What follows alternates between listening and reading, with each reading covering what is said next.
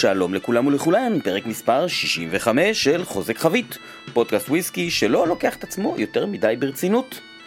אה, חברים וחברות, אני בתקופה מאוד מאוד עמוסה. אני לא הקלטתי פרק, אני חושב בערך חודש, משהו כזה.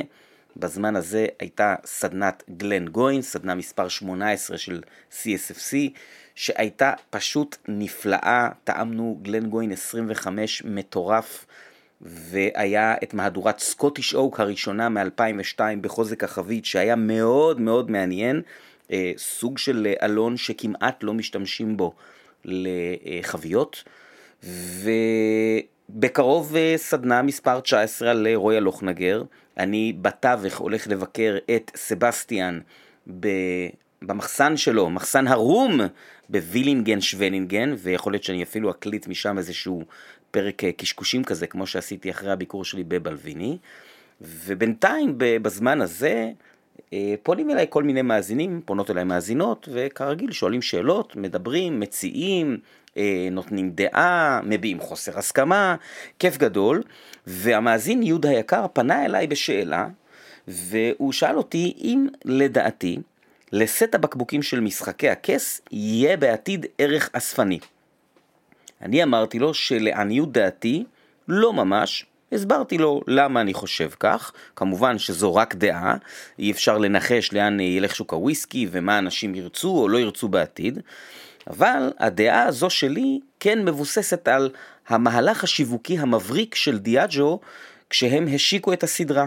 לפחות אני קורא לזה מהלך שיווקי, כמובן שיכול להיות שזו סדרה של uh, צירופי uh, מקרים סדרה מסתורית אם תרצו של צירופי מקרים.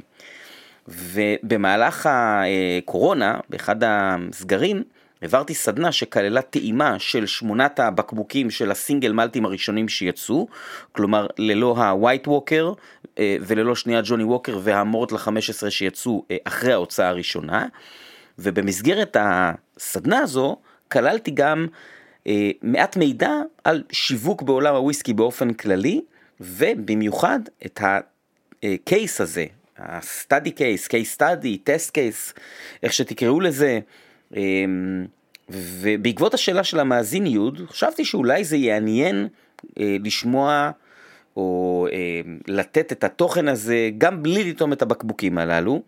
אז הפרק הזה הוא פרי זווית הראייה שלי, פרק ספיישל על שיווק בעולם הוויסקי. ואני עושה את ה disclaimer הזה עוד פעם, זאת רק זווית הראייה שלי, אוקיי? אני לא איש שיווק, לא למדתי את זה, אני לא מכיר כמעט מונחים מקצועיים מהתחום הזה. כל מה שאתם הולכים לשמוע עכשיו הוא נטו מחשבות שלי כמתבונן מהצד על התעשייה. אמ, אני כן רוצה לציין בשולי הדברים, כפי שאומרים בצוויצר, שכשאני ישבתי בכלא בהונדורס הכינוי שלי היה משפך שיווקי. בכל אופן, אתם הבנתם, אה, אין כאן לא עניין, לא המלצה, אה, לא תחזית ולא חוות דעת מקצועית. רק חובב וויסקי שמקשקש למיקרופון, ומשום מה אתם אה, בחרתם להאזין לו. אז אה, זהו, יאללה, בואו נתחיל עם פרק 65.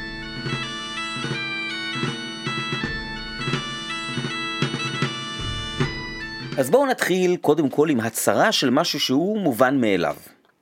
וויסקי הוא מוצר צריכה. כמו כל מוצר צריכה, גם הוא משווק. כלומר, הוא לא רק נמכר, אלא נעשות פעולות שונות על ידי היצרנים, היבואנים, המפיצים והמוכרים השונים, כדי לגרום לצרכן X ולצרכנית M להחליט לרכוש דווקא בקבוק כזה ולא בקבוק אחר. המאמץ השיווקי הזה הוא לעיתים מאוד ברור, ולעיתים הוא נסתר, ומגיע בכל מיני צורות.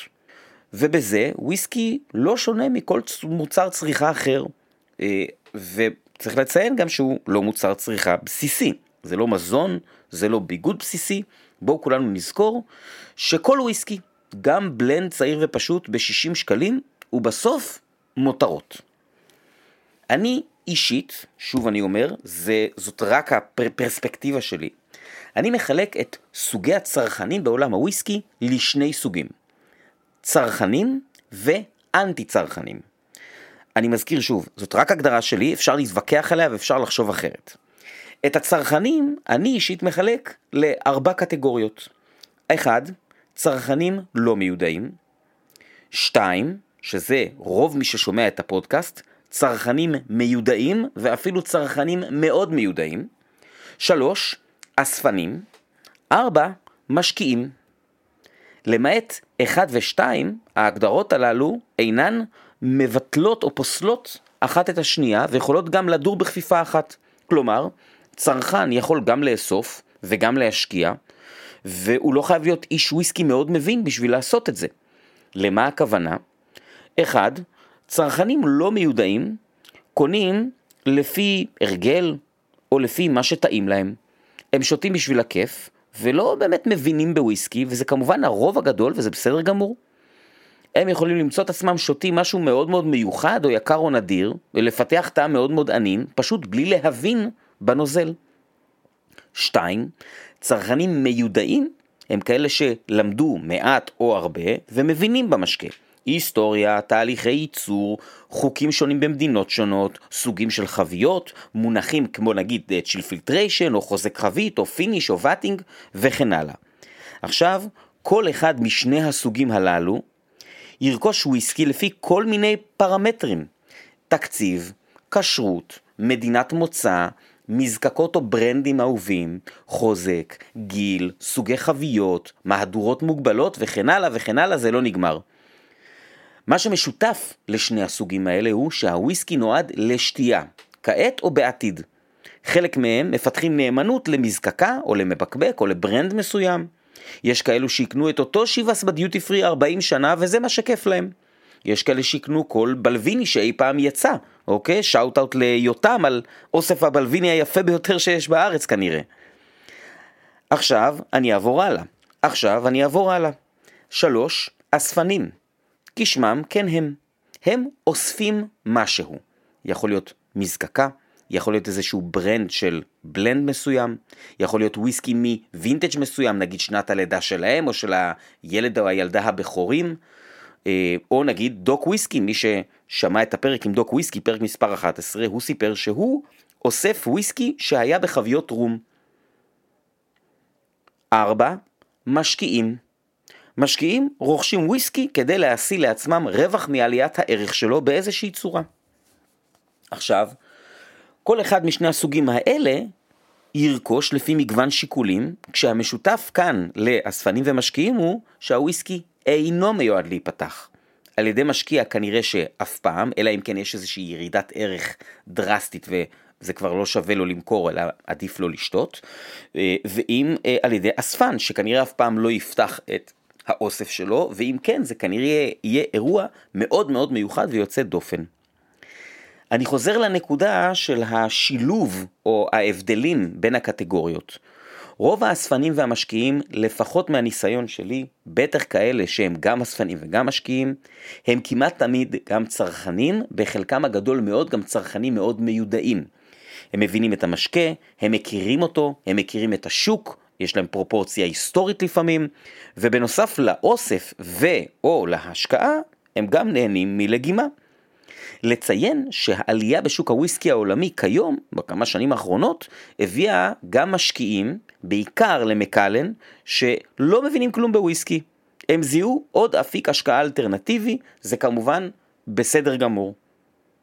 עכשיו, אחרי שהנחנו את היסודות בכל מה שקשור לסוגי הצרכנים כפי שאני תופס אותם, נעבור למשהו יותר מעניין, קטגוריה שאני מכנה אותה אנטי צרכנים. גם כאן אני מחלק אותם לאלה שהבקבוק ייפתח ואלה שהבקבוק לא ייפתח. הראשונים זה כמובן די obvious, אנשים שהם אנטי צרכנים, שקונים וויסקי שייפתח, אבל לא לעצמם. הם צריכים שיהיה בבית בקבוק בשביל אורחים, או שהם עכשיו קונים אה, בשביל הבר שיהיה בחתונה שלהם, הם, הם לא אוהבים וויסקי. אה, הוא אוהב וודקה רדבול והיא שותה ג'ין וטוניק, אבל וואלה צריך וויסקי בשביל האורחים. אה, או שאולי הם סתם קונים מתנה למישהו.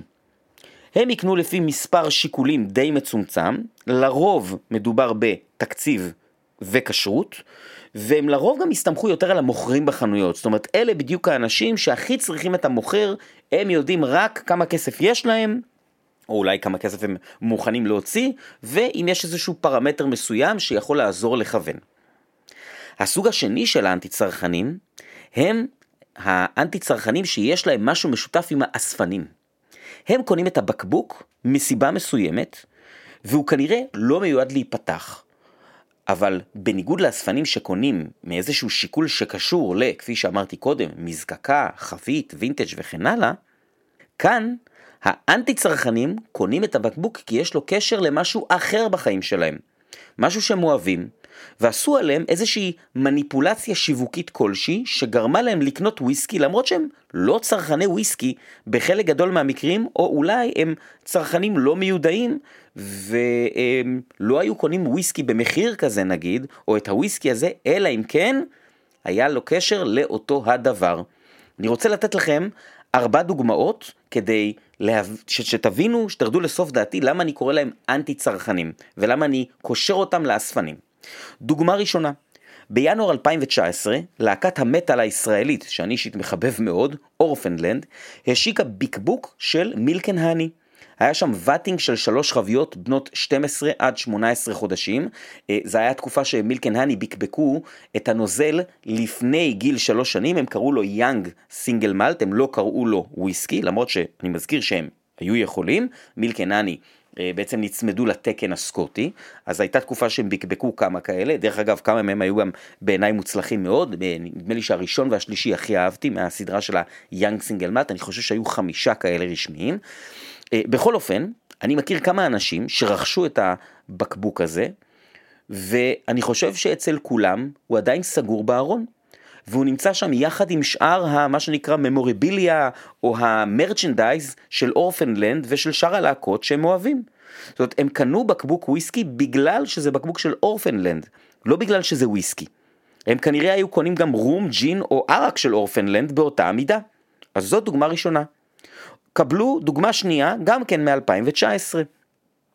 Chivas השיקה באותה השנה מהדורת 13 שנה לכבוד 13 תארי הליגה של סר אלכס פרגוסון במנצ'סטר יונייטד. וה Chivas 13 שנה הזה נקרא מנצ'סטר יונייטד special edition. אני מעריך, אני לא יודע, אבל אני מעריך שביחס לשאר בקבוקי ה Chivas שנמכרו באותה השנה, יש הרבה יותר כאלה Chivas 13 שנה, מנצ'סטר יונייטד special edition, שהם עדיין סגורים בארון של מישהו. אולי ליד המנוי הראשון של, של, של מנצ'סטר יונייטד, אולי אה, ליד אה, צעיף חתום, אולי ליד אה, חולצה, מה שנקרא match worn, shout out אה, לעורך אה, דין הפוד, אה, המאזין הוותיק, אז בעצם ה Chivas הזה הוא עוד חלק מאוסף הפריטים של הקבוצה האהובה שלהם, אוקיי? ולהזכיר, Chivas שייכת לתאגיד האלכוהול השני בגודלו בעולם, אוקיי? בואו נעבור הלאה לעוד case, דוגמה מספר 3, שזה ממש case של שיווק, והוא ממש כבר בכיוון המסחרי. ב-2018 להקת מטאליקה משיקה וויסקי אמריקאי בשם Blackened. הוא עדיין נמכר, למיטב ידיעתי, בשתי מהדורות שונות. אה, אני מציין שמעולם לא טעמתי אותו, אבל זה מוצר שהושק ומאז הפך להיות מוצר קבוע. ובואו נעבור לדוגמה מספר 4 שזה ה case הכי מעניין בכיוון של צרכנים מיודעים. ב-2014, לאחר שגרמניה זכתה במונדיאל בברזיל, המבקבק העצמאי המוערך מאוד, Signatory, השיק בקבוק מיוחד עם תווית עם צבעי דגל גרמניה. הבקבוק הזה היה vatting של שתי חביות refill sherry ממזקקת Glen Grant מהספייסייד, שזוקקו ב-1990, שזו השנה שבה גרמניה זכתה במונדיאל בפעם הקודמת. אז סך הכל 1,033 בקבוקים בחוזק חבית, 56 אחוז, אמ, בני 24, הפער בין הזכייה הקודמת לזכייה של 2014, ואני מנחש שיש סיכוי טוב שהחביות האלה או הבקבוקים האלה היו נמכרים היטב גם בלי החיבור הזה וגם בלי דגל גרמניה עליהם. אבל אולי לא.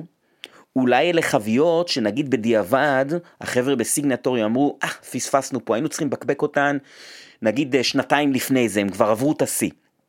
אני לא יודע. אז כל אחת מהדוגמאות האלה מהווה מאמץ שיווקי שמטרתו גם למכור בקבוקים וגם לחבר אנשים לאיזשהו brand.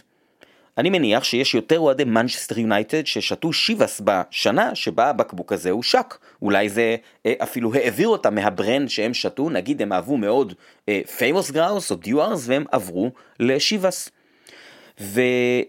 ויכול להיות שיש מעריצי Orphaned Land שגילו את Milk & Honey בעקבות הבקבוק הזה. אני יכול להגיד לכם שאז כשזה קרה, זה בהחלט היה אייטם שעשה רעש ועזר לחשוף את המזקקה. משהו שהיום כל חובב וויסקי בארץ מכיר את Milk & Honey וטעם בטח כמה וכמה בקבוקים שלהם. ב-2019 זו הייתה מזקקה אה, די חדשה, די צעירה, בשוק וויסקי קצת יותר רגוע מאשר היום, בטח בישראל, אוקיי? אה, הוויסקי של מטאליקה זה כבר ממש אה, אפיק הכנסה לכל דבר ועניין, כן, פה אני אפילו לא צריך להתעכב על זה ולהסביר, זה ממש מכניס כסף ללהקה באופן קבוע, ובמקרה של סיגנטורי, אני חושב שכאן יש שילוב של כמה דברים, זאת אומרת זה יכול להיות אה, פנייה לצרכנים מיודעים מאוד בשוק וויסקי שהוא שוק ממש שוק וויסקי טוב, גרמניה, כן, אבל זו יכולה להיות אפילו מין מחווה לקהל הלקוחות של סיגנטורי. אה, שגם זאת פעילות שיווקית, הנה סיגנטורי באים ועושים לנו מהדורה מיוחדת בשבילנו וקושרים את עצמם עם הזכיות האלה, זה בעיניי מאוד מאוד יפה. אה, זה יכול להיות שהחוויות האלה יכלו להיות גם מבוקבקות בנפרד או להתיישן עוד כמה שנים, אני לא יודע, אוקיי? אבל כל אחת מהדוגמאות האלה היא דוגמה לשיווק לסוג אחר של אנטי צרכנים.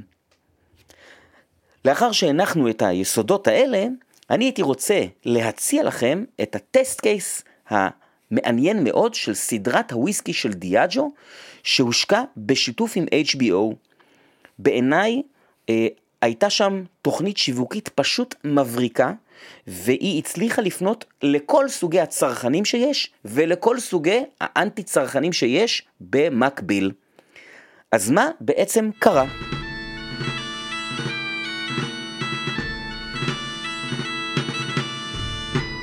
בחודש מאי 2018, דיאג'ו, תאגיד האלכוהול הגדול בעולם, מפרסמים טיזר לג'וני ווקר חדש שיושק בקרוב, ה-white ווקר. זה קורה במקביל לעלייתה לאוויר של העונה האחרונה של הסדרה האהובה, משחקי הכס. הוא מושק כמה חודשים לאחר מכן ונחטף מהמדפים בשיגעון. הוא פונה לצרכנים, הוא פונה לאספני ג'וני ווקר, והוא פונה למשקיעים של של המהדורה שמשווקת כמהדורה מוגבלת. הוא פונה גם לאנטי צרכנים שקונים אותו רק אם אוהבים את הסדרה. מהלך שיווקי מאלף של דיאג'ו וגם של HBO, ובשתי מילים, הצלחה כבירה. בעיניי מדובר בנוזל לא טעים, אבל הבקבוק יפה, והוא משנה את המראה שלו בפריזר, וזה פשוט עבד מעולה. כמה חודשים לאחר מכן הגיע שלב 2 של המהלך השיווקי. בפברואר 2019 הושקה מהדורה מוגבלת של שמונה סינגל מלטים שונים. שבעה מהם יוחסו לבתים השונים בסדרה. Talisker, Clynelish, Cardhu, Royal Lochnagar, Dalwhinnie, Lagavulin ו Singleton of Glendullan. כל אחת מהמזקקות הללו תרמה בקבוק לאיזשהו בית. בנוסף, ה-Nightwatch, משמר הלילה, קיבל בקבוק יפה ושחור ממזקקת Oban. המהדורה הזו הייתה מוגבלת, אבל ללא מספר מוצהר של בקבוקים. הזמינות שלהם הייתה מאוד חלקית. לא היה שוק שקיבל את כל המהדורות. כלומר, לא היה אף אחד שיכול היה פשוט להיכנס לאיזושהי חנות, או להיכנס לאתר במדינה כלשהי, ופשוט להזמין את כל השמונה הזאת. ליקוט הבקבוקים היה משימה שהצריכה זמן והשקעה של כסף בכניסה לאתרים, בחיפוש, בשילוחים בינלאומיים וכן הלאה. הדבר הזה יצר ביקוש בקרב כל סוגי הצרכנים, למעט אולי צרכנים לא מיודעים.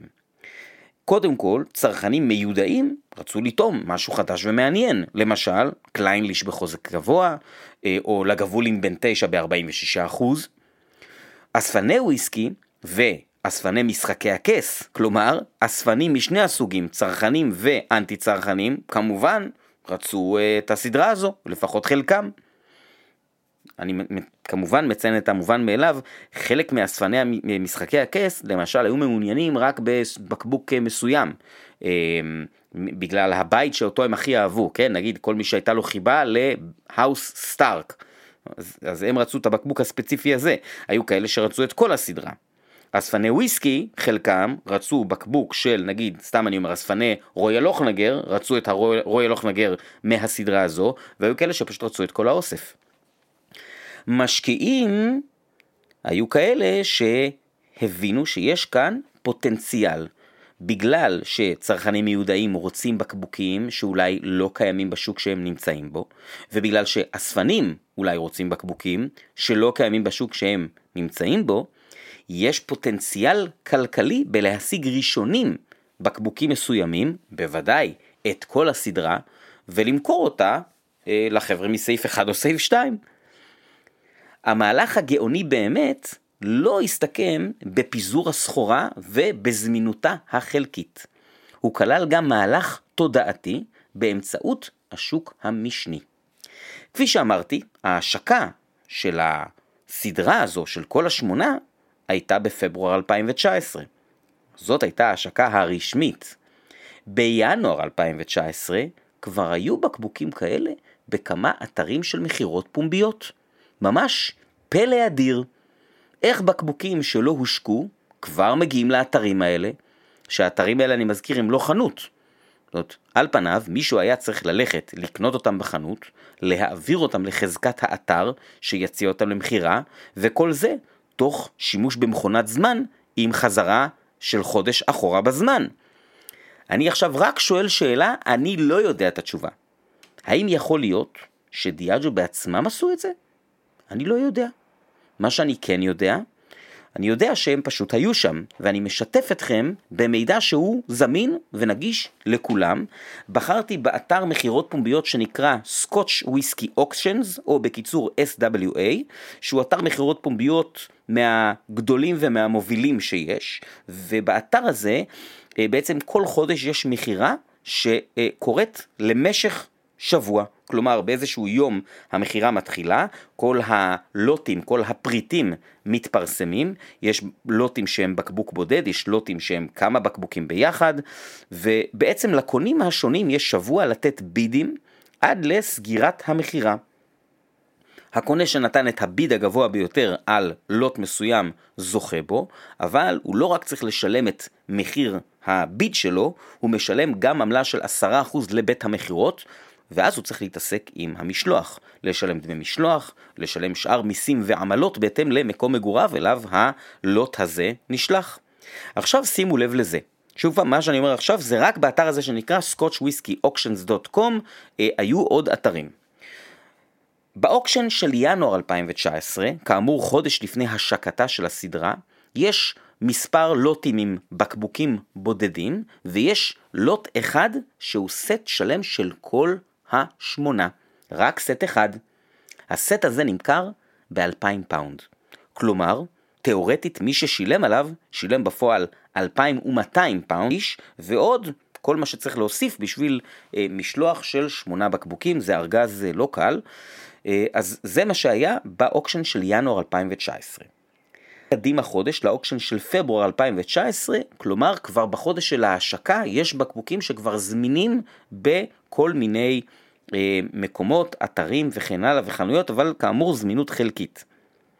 יש הרבה יותר בקבוקים בודדים, ויש חמישה סטים שלמים למכירה, לא רק אחד. הסטים האלה נמכרים בין 750 ל-950 פאונד. אני קופץ שלושה חודשים קדימה. ב auction של מאי 2019 יש 25 סטים שלמים. חלקם הקטן נמכר במעט פחות מ-700 פאונד, הממוצע הוא באזור ה-680 פאונד לסט, אבל רובם המכריע בכלל לא נמכרים. למה הם לא נמכרים? כי המוכרים שלהם שמו מחיר מינימום, מה שנקרא reserve, שמתחת לו אי אפשר לקנות. שמו מחיר מינימום ל bid ראשוני. ועבור רוב הסטים האלה, אף אחד לא שם את ה bid בגובה הרזרבה, בגובה הסכום המינימלי. ואני קופץ עוד קדימה לספטמבר 2019, יש חמישה סטים שלמים שנמכרים במחיר של בין 320 ל-380 פאונד. עכשיו מגיע שלב שלוש של המהלך השיווקי. בסוף 2019 Diageo משחררים כמות נוספת, אם תרצו גל נוסף של הבקבוקים מהסדרה. השחרור הזה, הריליס הזה של אותם הבקבוקים, גדול בהרבה. הם הפכו לנגישים וזמינים מאוד בשווקים רבים בעולם, כולל בדיוטי פרי. המהלך השיווקי הושלם, הרעש נעשה, ואם יותר לי לנחש, לא רק שדיאג'ו הם אלה ששמו את הסט השלם והבקבוקים הבודדים באוקשן של ינואר 2019, כנראה שאלו הם ששמו את הבידים הגבוהים. בסופו של דבר, בכמה מאות פאונדים עמלות פטיש לבתי מכירות, אפילו נגיד כמה אלפי פאונדים, הם יצרו רעש אדיר ויצרו פשוט יש מאין ערך מאוד גבוה לבקבוקים האלה. הם עשו את זה למגוון סוגים של צרכנים. היחידים שלא נהנו בסופו של דבר מכל הסיבוב הזה הם כמובן המשקיעים. חלקם היו בטוחים שהם הולכים לשלש את כספם אם לא יותר מזה, והרבה מהם פשוט נתקעו עם הבקבוקים האלה, או במקרה הטוב, רק בזבזו אנרגיה והחזירו את ההשקעה. זה מאוד מעניין להסתכל על הגרף של הבקבוקים האלה, שעדיין אפשר למצוא אותם בכל אחד מהאוקשנים גם היום, ולראות מה קורה איתם היום, כשהם גם זמינים בשוק הכללי. אני אתן לכם שתי דוגמאות. הבקבוק של House Tyrell, Clynelish, בקבוק שבעיניי הוא מעולה והוא הטוב ביותר בסדרה הזו, שמגיע בחוזק של 51.2%, החזק בסדרה. המחיר המקסימלי שאני ראיתי אותו אה, ב auction הראשון שבו הוא היה, היה קצת יותר מ-100 פאונד. המחיר הממוצע שלו היום, 40 עד 45 פאונד. אני עובר לבקבוק אחר של House Baratheon, Royal Lochnagar, 12 שנה. המחיר המקסימלי שראיתי אותו היה 350 פאונד. מחיר ממוצע כיום, 50 פאונד. עכשיו אני שואל שאלה. האם Royal Lochnagar ב-40% שווה כל כך הרבה יותר מ Clynelish בחוזק גבוה? לשתיין וויסקי מיודע, התשובה לרוב תהיה ממש לא. רוב השתיינים המיודעים יעדיפו Clynelish בחוזק יותר גבוה. אולי House Tyrell היה קצת פחות סקסי מ House Baratheon, אבל כשבודקים את הביצועים של שאר הבקבוקים, רובם באזור של ה Clynelish. יכול להיות שה Royal Lochnagar היה הכי פחות זמין. אני לא זוכר, אבל זה די הגיוני. זו המזקקה הקטנה ביותר של Diageo. בהתחלה הוא אחד מהבקבוקים שלא היו זמינים בשוק האמריקאי, שוק וויסקי ענק. אחרי שהסדרה הסתיימה, הושקו עוד שני Johnnie Walker ו Mortlach בן 15 ב-46% עם העורב בעל שלושת העיניים, קראו לו ה-Six Kingdoms או משהו כזה, אבל שם אה, כבר היה הרבה פחות הייפ. עכשיו, אחרי שדיברנו על כל הכיף הזה, כל התוכנית השקה הזו, נשאלת שאלה נוספת שאינה מעניינת את האנטי צרכנים, היא גם לא מעניינת את המשקיעים, זו שאלה שעד עכשיו בכלל לא דיברנו עליה. מה היה הנוזל שבתוך הבקבוקים? האם יש כאן שמונה סינגל מלטים חדשים, שמונה ריליסים חדשים לחלוטין מכל שמונה המזקקות? או שאולי יש כאן מאייר או מעצב מוכשר של HBO, והוויסקי הוא בכלל לא וויסקי חדש, רק האריזה חדשה. אז כאן התשובה יותר מורכבת, ואני מזכיר לפני שאני עובר לרשימה, שאני לא עובד ב Diageo, ואין לי שום ידע, רק הערכות. אני אתחיל עם הוויסקי של בית טרגריאן, single malt מבית Cardhu, מזקקת Speyside שרוב התוצרת שלה הולכת לבלנדים של Johnnie Walker. ה Cardhu של House טרגריאן היה ללא ציון גיל וב-40% אלכוהול, והיה כתוב עליו Gold Reserve. מעניין לציין שבשנת 2014 Cardhu השיקה בקבוק בשם Cardhu Gold Reserve, גם הוא ללא ציון גיל, ובאותו החוזק. והוא זכה לביקורות מאוד לא מוצלחות. האם מדובר באותו הוויסקי? אתם תחליטו, אני חושב שכן. לדעתי, היה כאן מאמץ שיווקי למכור נוזל לא מאוד מוצלח לסוג אחר של צרכנים ועם עטיפה אחרת. זה יותר זול להחליף בקבוק מאשר לעשות משהו אחר עם הוויסקי. עוד בקבוק שכזה הוא הוויסקי של בית סטארק ממזקקת דלוויני. לדלוויני באופן כללי יש שני ביטויים רשמיים עם גיל, ה-15 שנה, הנהדר, וה-15 DE ב finish Oloroso. בנוסף, ממש כמו עם Cardhu, יש גם מהדורה ללא ציון גיל שהושקה ב-2014, שנקראת Winter's Gold. ממש כמו עם ה Cardhu, גם היא לא כל כך הצליחה. על הבקבוק של בית סטארק כתוב Winter's Frost. האם מדובר באותו תעלול כמו עם Cardhu? אני לא יודע, אני רק מציין את העובדות. גם הוויסקי של House ברתיון, ה Royal Lochnagar 12 שנה, הוא כנראה אותו בקבוק כמו ה-12 שנה הרגיל, כלומר אותו נוזל, ומיושן בחביות ex bourbon, וכאן אני לא הצלחתי למצוא תשובה חד משמעית האם זה אותו בקבוק או לא, יש כאלה שטוענים שכן ויש כאלה שטוענים שלא.